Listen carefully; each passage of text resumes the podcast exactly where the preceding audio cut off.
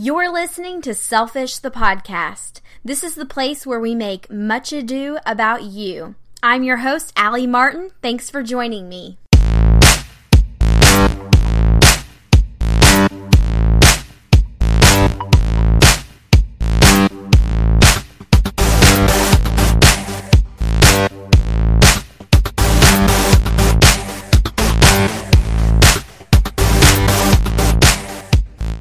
I took what Dr. Amanda O'Brien shared with us in this episode and put it into practice since we spoke.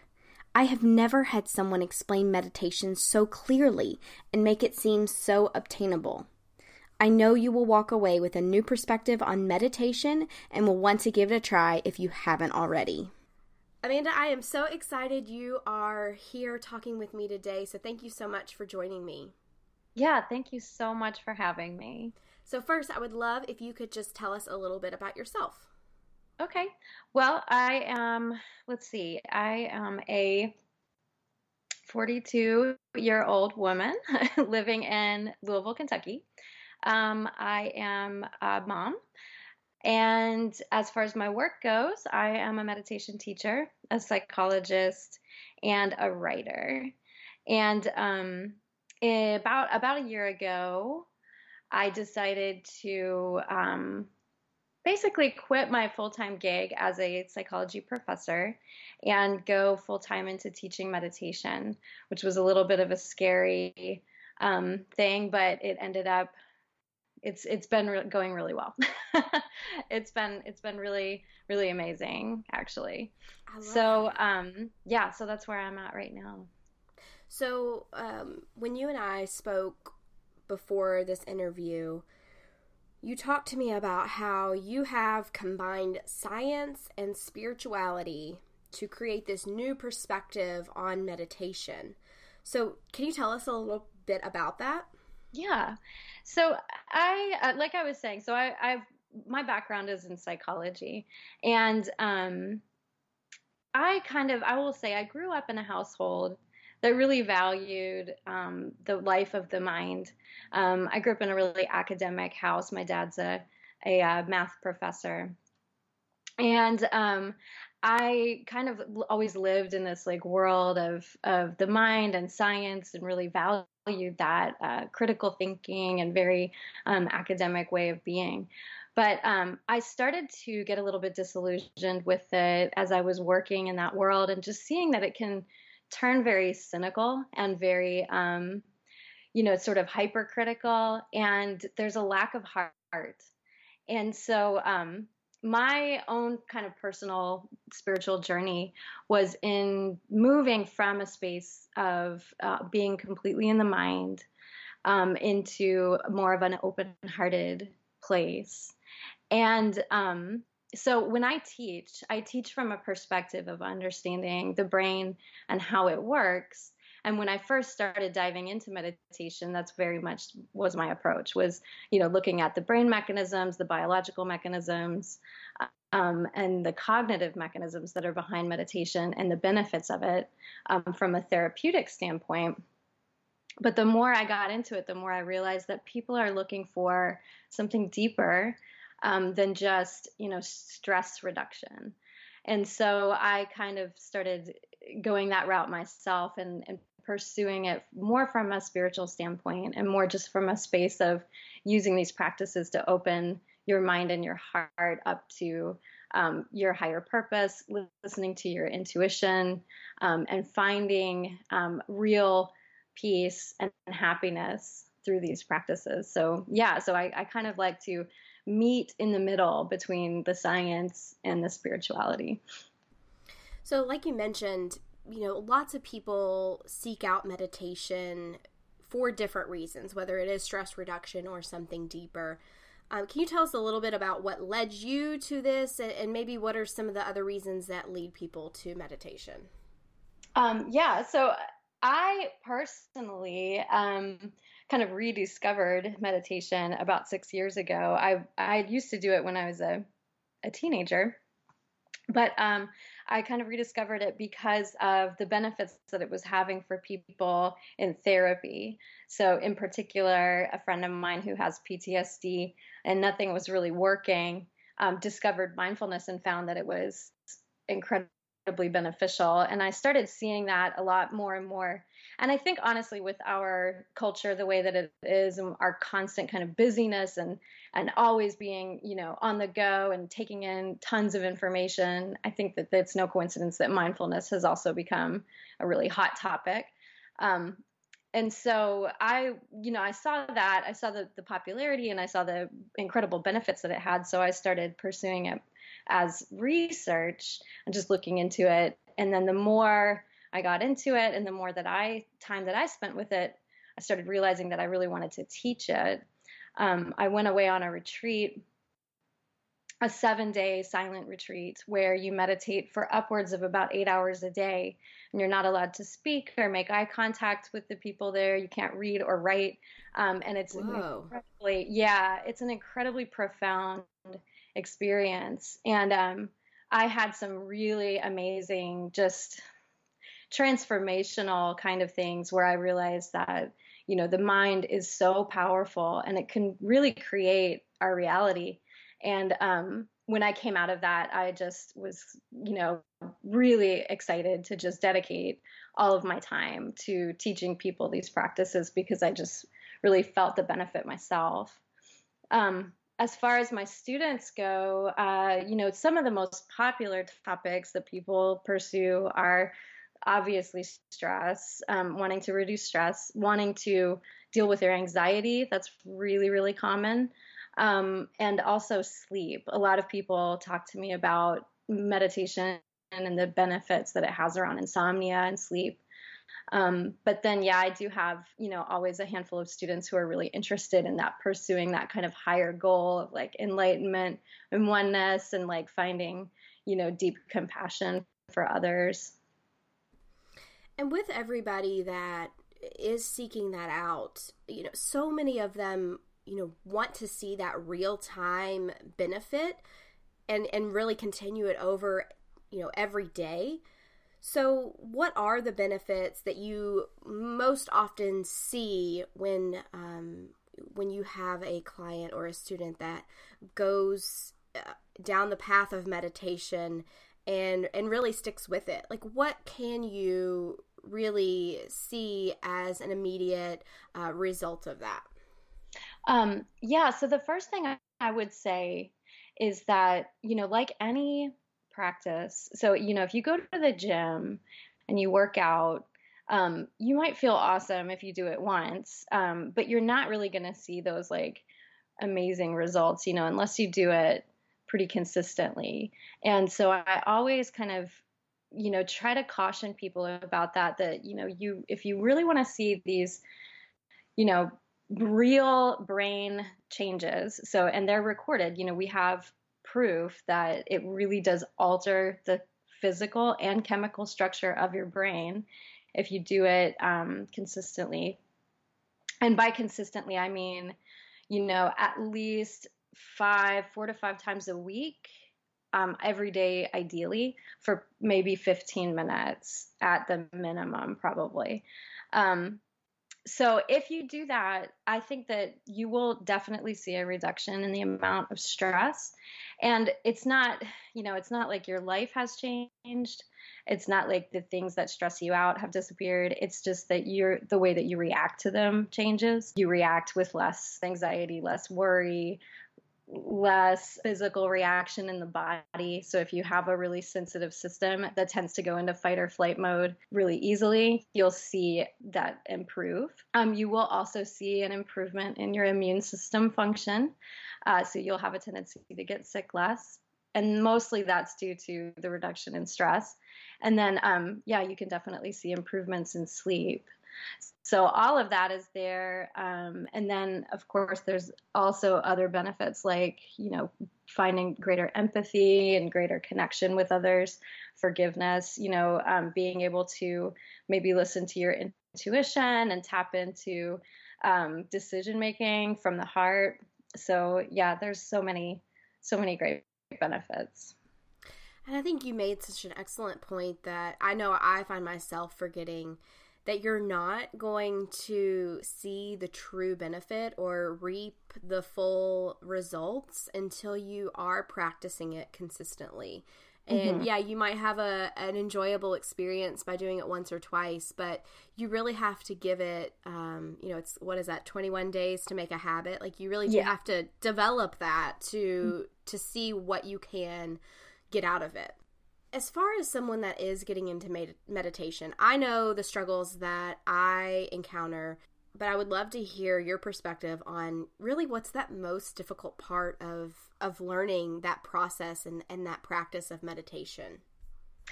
Yeah, so um it's different for different people because I would say, you know, for me personally, I have always been really comfortable with silence. Um, I've always been really comfortable with um, solitude.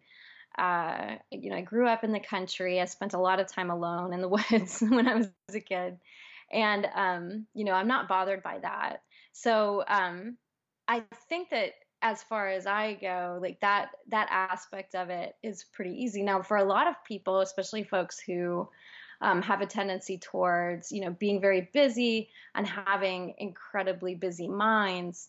Um, sometimes just that, you know, sitting still and being silent is a huge challenge.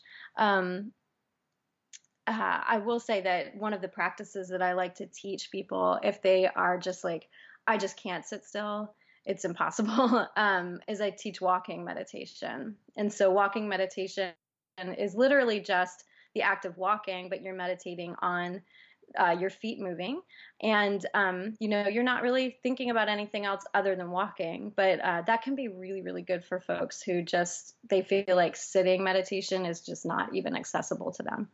Um, but I will say for myself, the biggest obstacle has been just creating a routine.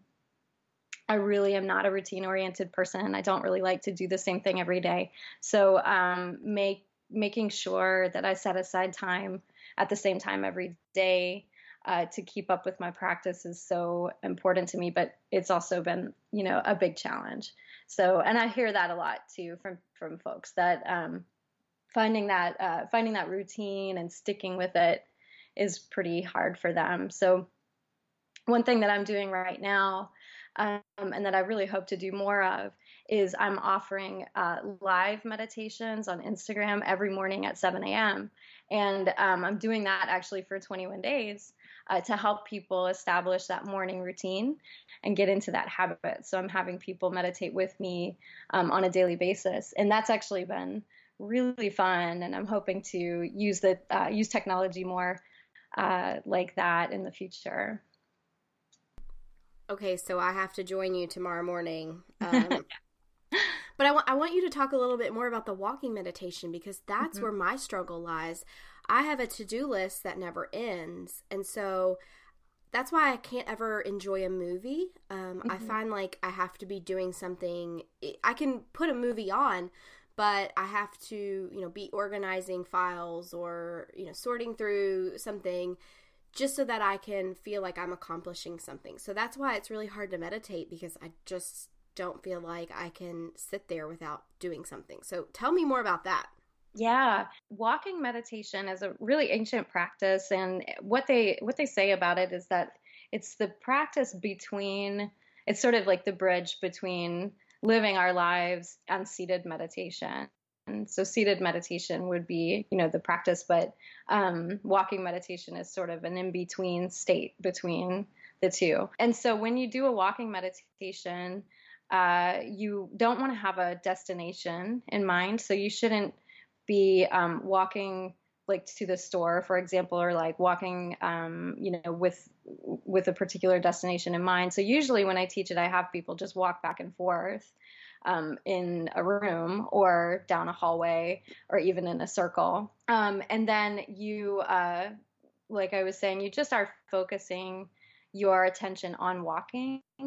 Um, so you, the feel of your feet on the ground, the feeling of shifting your weight from one foot to the other.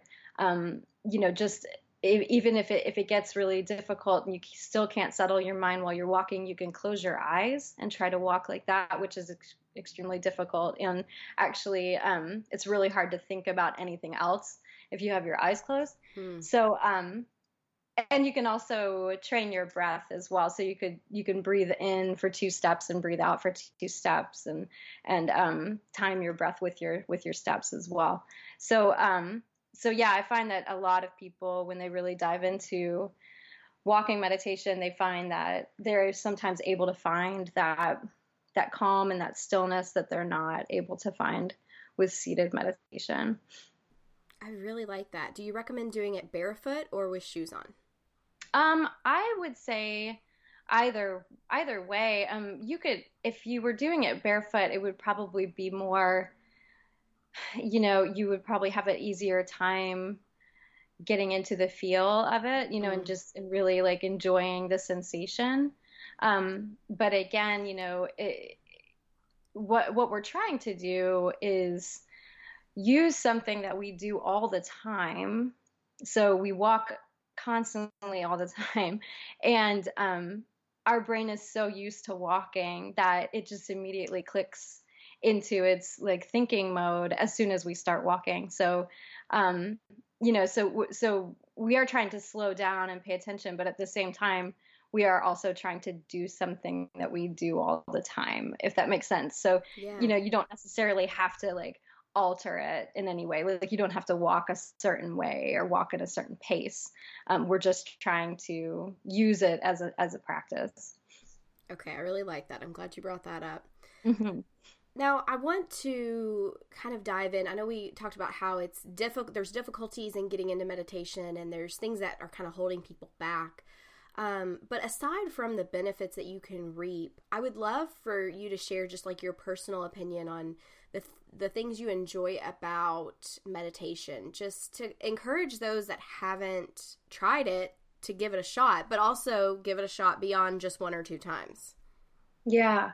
So I have to say, um, right now, I've been, and this is probably just because it's in the forefront of my mind. I've been thinking a lot about how we engage with the internet and with social media and with technology in general, um, and kind of how it's creating a lot of anxiety, I think, in our society. Um, and the reason for that is really because we no longer experience silence and stillness um, on a regular basis. So we pretty much always have sounds, noise, stimulation um, around us all the time. We also have just a huge influx of incoming information that we maybe aren't necessarily designed to deal with. So um, I would say just finding that stillness and finding that um, ability ability to listen to your own voice, listen to your own inner voice is just huge. Because, well, I was talking about this in my in my class recently. Um, we have a tendency to look for answers outside of ourselves to questions that only we know the answer to. So, for example, if you're trying to make a decision about, like, should I quit this job or, you know, should I leave this relationship? Um, you are really the only person who can answer that question for yourself. But we do have a tendency to try to seek answers from other people or even like Google it. and um, yeah, I think that meditation is incredibly beneficial for um, tapping into our own inner wisdom and really hearing that voice of intuition that tells us, you know, this is right for me, this is what I want, um, and this is not what I want. So you have two voices inside of you. You have the voice of the heart and the spirit, um, and you have the voice of the ego. And your ego voice is the one that's pretty much driven by fear. So it's the voice that's always trying to keep you safe. Mm. And um, that's the voice that's really loud. Most of the time, that's the one that we hear, that's the one that we um, focus on. But when we meditate, we're able to hear that other, more quiet voice that might be telling us something really sweet, like I what I really want to do is learn how to paint or something, you know, like that. That the ego voice might be saying, we don't have time for that. We don't have space in our schedule, or we don't have the money for that right now. Oh, you whatever. are speaking my language right now. yeah. That's why I think meditation is so important for our culture at the moment because I think that we are spending maybe a little bit too much of our energy looking for answers outside of ourselves when the answer is is within us. Wow. I love that. hmm So if someone listening wants to get started in meditation, where do they start? What what's your number one tip on on jumping in? So, um, gosh, so yeah, there's a lot of different things you can do. There's some great apps out there. Um, one of my favorites is what called Insight Timer. Um, Insight Timer is probably like if you went to the App Store and looked for meditation, it would be number one. I'm pretty sure. It has thousands and thousands of meditations and meditation teachers, and you can punch in, you know, uh, and it's completely free too, which is nice. So you can put in like, I would like to do a meditation for a specific thing, a specific topic for a specific amount of time, and it'll pull up a guided meditation um, just for that. So it's it's really user friendly. The other cool thing about it is that there's I don't know, a hundred thousand people on this app, and so anytime you meditate, it'll tell you how many other people meditated with you. So it might say Hmm. like 4,000 people just meditated with you, and it'll show you a map of the world, and it'll show you all, you know, where those people are. So you might be ma- meditating at the same time as someone like in Indonesia, you know, and it's really cool. That's really cool. Yeah, so I love Insight Timer. Um, I will say that it is free, but they have recently started offering courses. So if you're interested in actually doing a course um, that will teach you, you know, kind of the basics, um, you can do that through that app. But they are paid, so it, I think it's like five dollars to do like a ten day course. And then um, there's another app called Headspace that's also really good for that too. So that that that's another like kind of 10 day and it'll lead you through a step by step instructions. Um, and i think headspace is pretty well known too. Um, i myself i have uh, classes that i teach so i teach a lot of in-person classes. Um, and uh, so if people are local they could come to those. But i also am starting to offer classes online. So i've created an online school my meditation classes online are geared toward specific problems. So rather than saying like this is just a intro to meditation, um, my meditation classes are more like this this will help you specifically with sleep, or this course will help you specifically with anxiety. Um, I call them meditation prescriptions because I'm thinking about, you know, this idea that a healthcare provider could actually prescribe you meditation Yes. um, to help you with something. Yeah, so um, I like that idea of saying, okay, I'm learning meditation for a particular purpose instead of just I'm learning meditation because people have been telling me that I should do it. You know, um, yeah. So right now, the courses that I have available are um, self love, sleep. Anxiety, and then I'm uh, uploading one this weekend for anger, so that'll be up soon too. Um, and I'm, I'm working on more. Yeah. I love that perspective too because it almost allows you to identify an area in your life that you want to improve and then you are able to focus a little bit more on okay I didn't react in anger so quickly as I would have before and you can really kind of track how that meditation is helping you. Yes, exactly. Yeah, and I that's exactly what I was what I was hoping for. And also I know that motivation will be higher if you have a specific thing that you're working on. So, you know, if you're just doing it and you don't know why you're doing it, you're not likely to stick with it.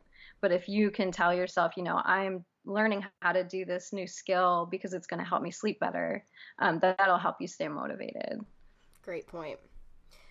So, I would love your personal take on your favorite ways that you are selfish. um, well, so I would say, I mean, obviously making time for meditation. yes. Uh, and uh, yeah, I would love for people to see that as, you know, um, more than just me time, but, you know, as actually something that's really good for your uh, mental health. Um, you know, in the same way that like brushing your teeth is good for your uh, oral health, you know, that meditation is just something that you could do every day, just like brushing your teeth. Um, but yeah, I love, love, love reading. Um, and sometimes it just feels so like deliciously um, I, I, I hate to use the word selfish because I don't think it is, but I think that it, it is. It can seem kind of indulgent, you yes. know, to to uh, like a guilty pleasure to just spend like the afternoon reading a really good novel. So yeah, that's like definitely one of my favorite things to do. I know exactly what you mean. Is there anything you wish you could be doing more? I kind of always wish that I could be spending more time outside. um, we are just getting through a winter and you know it's been cold and and pretty gloomy so i haven't been super motivated to be outside as much as i'd like to but i love to spend time in the woods and hiking and being outdoors so i'm looking forward to doing more of that as the spring comes as far as like things in my life that i would like to be doing more of i've got to say right now i'm just feeling really grateful actually that i'm able to pursue my passion right now and I can actually have the privilege to do that. So I feel pretty good about where things are going for myself right now. well, on that note, what's yeah. next for Amanda? Um, so right now I am, like I said, working really hard on broadening my scope of the people that I work with. So not just working with people in person, but actually doing work online um, with gr- larger communities. So I'm really excited about reaching out to more and more people that way. Um, this summer, I hope to travel and do some teaching in other cities, maybe festivals. You know, going going around uh, the country and and meeting more people. I'm also working on a book right now, so um, I'm actually exploring sobriety. I've been sober for about eight months, and I'm really enjoying that. And I'm writing about it from the perspective of just, you know, the methods that I used to get to that point and to, um, you know, just again, kind of what, going back to that intuition piece, um, what that has done for me to be able to like create boundaries and and listen to my heart a little bit better rather than using alcohol to kind of numb and, and dull my senses. So um so yeah i'm working on a book about recovery and um that's that's really exciting for me right now congratulations on your sobriety thank you I am so glad we got to talk. This is an area of my life that I need to improve, and I know that there's going to be so many others listening that, um, you know, I, I'm really encouraged to make meditation a part of my daily routine, just like you said, brushing your teeth. So, thank you so much for sharing this insight with us, and um, you know, really looking forward to seeing how your tips will improve my meditation. Awesome. Well, thank you so much for having me. This has been such a pleasure. You've been listening to Selfish. You can find show notes on selfishthepodcast.com. If you like what you hear, please tell a friend about Selfish and make sure you subscribe wherever you get your podcasts.